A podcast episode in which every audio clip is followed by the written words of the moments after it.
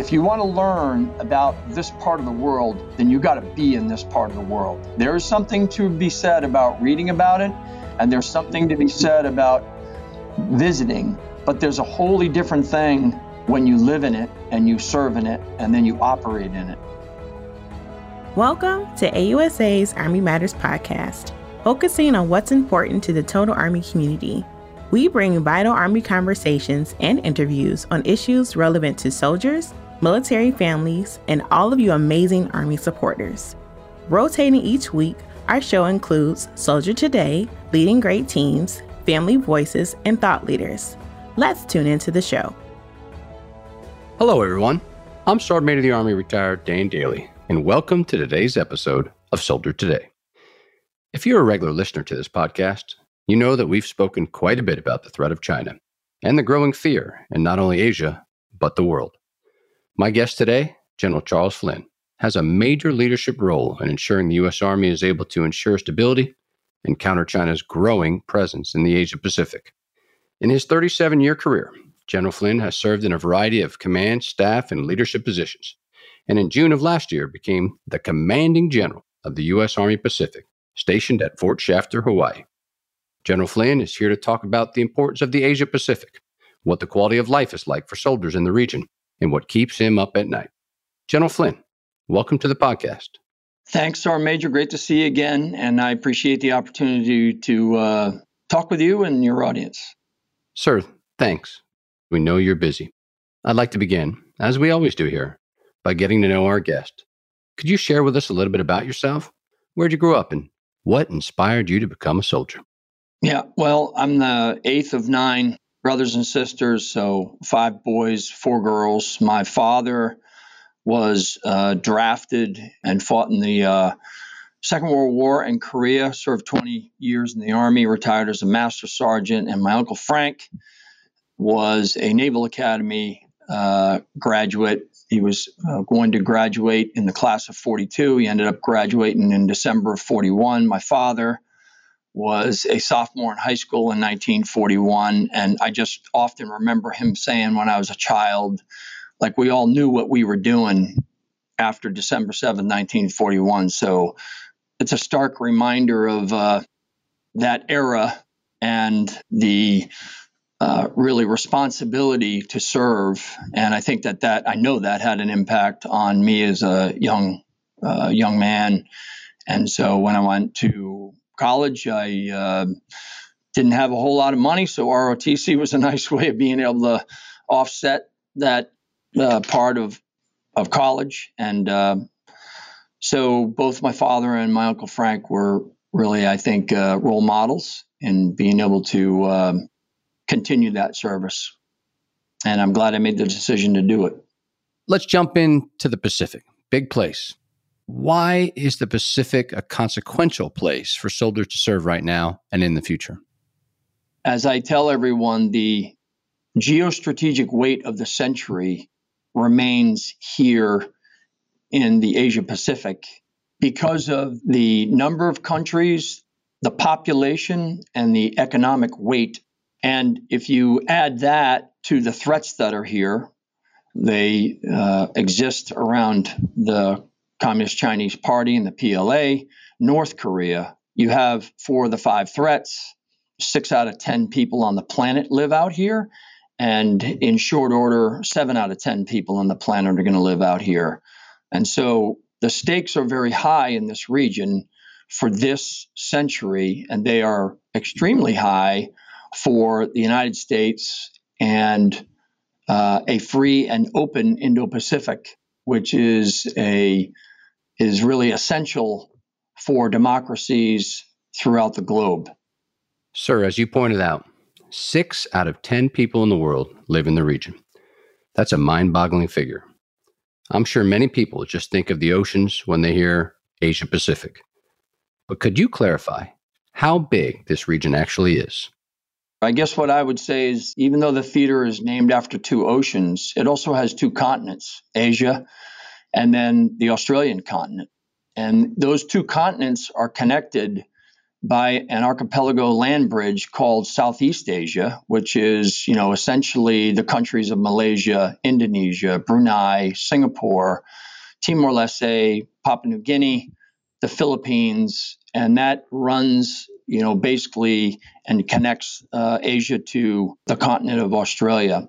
And what's at stake right now is their national sovereignty. And that national sovereignty is being violated over a competition for fresh water, food, minerals to run factories, and then their ability to actually protect their people so that they can maintain a stable environment, uh, keep people working, and looking after their borders to protect their national sovereignty. So um, that's what's at stake out here. You know, I got assigned to Korea in 1996, and, and like everybody, I thought, oh my gosh, I'm going to Korea. I'm not going to like this. And after 12 months, even though it was a hardship tour, I got done. That was the most developing time of my career, the time that I spent up there by the DMZ. And I'll tell you, it grew me as a leader, and it's incredible. And, and what thought was going to be my toughest tour turned out to be my one of my most rewarding. Are there any special or unique training or assignment opportunities, particular to the U.S. Pacific, that soldiers couldn't get in another theater of operation?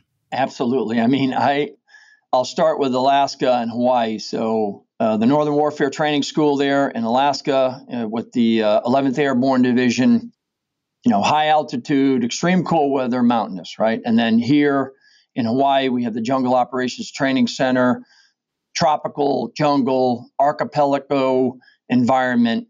From those two schools, generally we send them to schools in the region, like the jungle course in the Philippines or the jungle course in Brunei or the Northern Warfare uh, schools in India.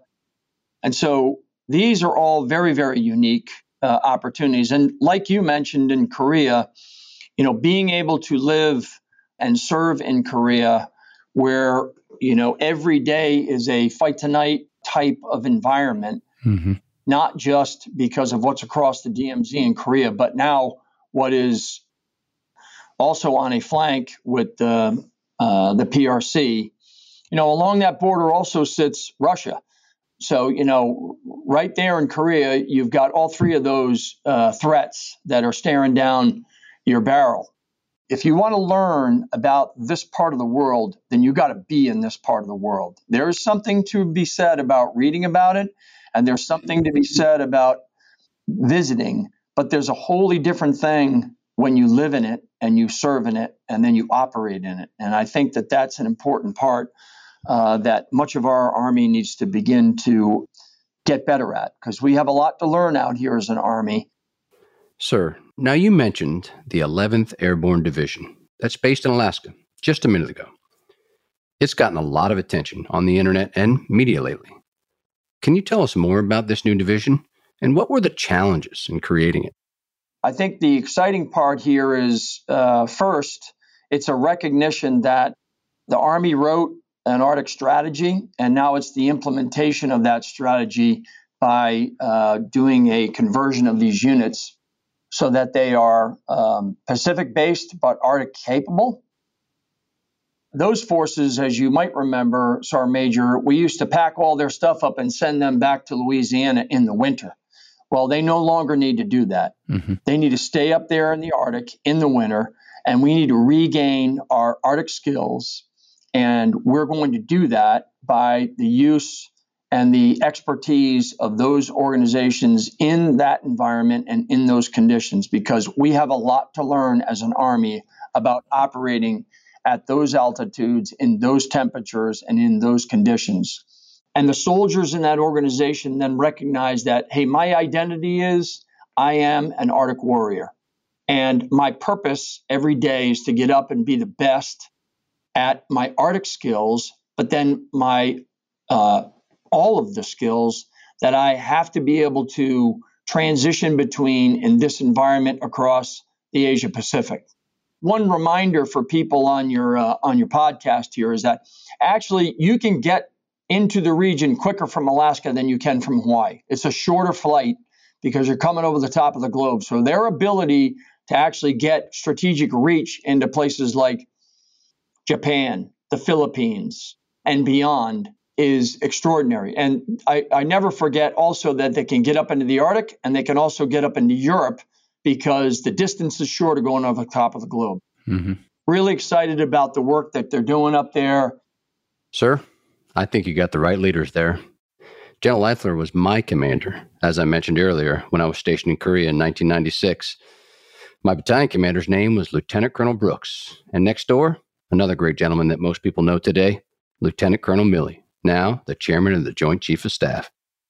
We'll hear more from General Flynn, including what quality of life is like for soldiers in the region, just after the break. Join AUSA, the Army's premier professional association and host of the largest land power exposition in the United States. AUSA is open to everyone, including all ranks and components. So whether you have a relationship with the U.S. Army or simply want to honor those who serve, you can learn more at ausa.org/join. We're back, and with General Flynn, the commander of the U.S. Army Pacific. You know, when you went overseas to the Pacific, those of you that were stationed there generally couldn't stay there. You had to come back when you were completed with your tour of duty. So, sir, is it possible for soldiers to stay in the Pacific region for consecutive tours or move between locations like Alaska to Korea or even Hawaii? I encourage this. I know we're great distance from uh, the continental United States, but the assignments, as I mentioned earlier, are unique. They give you an opportunity to see a culture and to see parts of the world that you would otherwise not be exposed to. And I think that the gains that we're making in places like Korea and Japan and Alaska and Hawaii, and then really trying to improve things like housing, education, spouse employment, childcare, and then the PCS moves that go on. I find it exciting. I think it's actually what soldiers came in the army to do. They came in the army to see the world and to see other parts of the world. There are wait lists, to be candid, but I also think that um, the three year assignment here allows you uh, the opportunity to, to truly experience it. I think all the soldiers and their families would benefit from being here. Sir, we both know the importance of role models for our soldiers especially in their first few years of service. Are there any from your early years that stand out as having influenced or impacted you? Well, my dad, as I mentioned earlier, and uh, I think that you know he was a role model, uh, not just as a father, but you know when I think back to some of the things that he talked to me about uh, when I was a young man or I was a ROTC cadet about the Army and the you know, the relationship between the officer and the non-commissioned officer. I remember my ROTC uh, non-commissioned officer, a guy by the name of Sergeant First Class Kane, who was three tours in Vietnam, and I remember him, you know, pulling me aside a number of times and you know encouraging me, you know, to grow and develop, and encouraged me to make sure that I demanded a great deal from my non commissioned officers. I'm going to jump forward uh, real quickly to my my first sergeant when I was in Second Ranger Battalion, a guy by the name of Hugh Roberts. I have profound respect for. He was uh, is an African American soldier. He came in at a time where he faced uh, some challenges, but he rose to you know Ranger Regimental Sergeant Major and um, I just felt he was a great role model uh, because of the adversity that he'd uh, endured, but the fact that he um, stayed with it the whole time and uh, didn't let that affect his ability to perform and to really grow his own potential uh, as a non commissioned officer. And so when you're young, you look up and you want to see some role models. Mm-hmm. And if you see those role models, you start saying to yourself, well, I can be I can be less like myself and more like them. And I think that's an important thing to to take away because you start picking up those habits. That's how our legacy lives on, and uh, it's carried on in all of us as we teach up and down as we uh, matriculate on in our career. Yeah, there's just great leaders out there, sir. And I often said that if you need an example, look left or right. I bet you can find one and a good one because uh, we got great leaders out there doing great things every day. Sir, I know again, our time is short. Just a few more questions, and maybe the biggest one. You've been in command for some time now. What's the biggest challenges you encounter in the Pacific? What what keeps you up at night? Well, what keeps me up at night are the threats and uh, and making sure that we are in a position to be able to respond to them. To the other part of your question, the challenge. I think the greatest challenge that I've had here is being able to describe inside and outside the command the criticality and the value of land power in the Indo Pacific. Again, this is a theater that's named after two oceans. And when you look at the map, there's a lot of blue. So uh, automatically, people refer to this theater as a air and maritime theater. And while air and maritime capabilities are absolutely critical uh, to our success, this is a joint theater.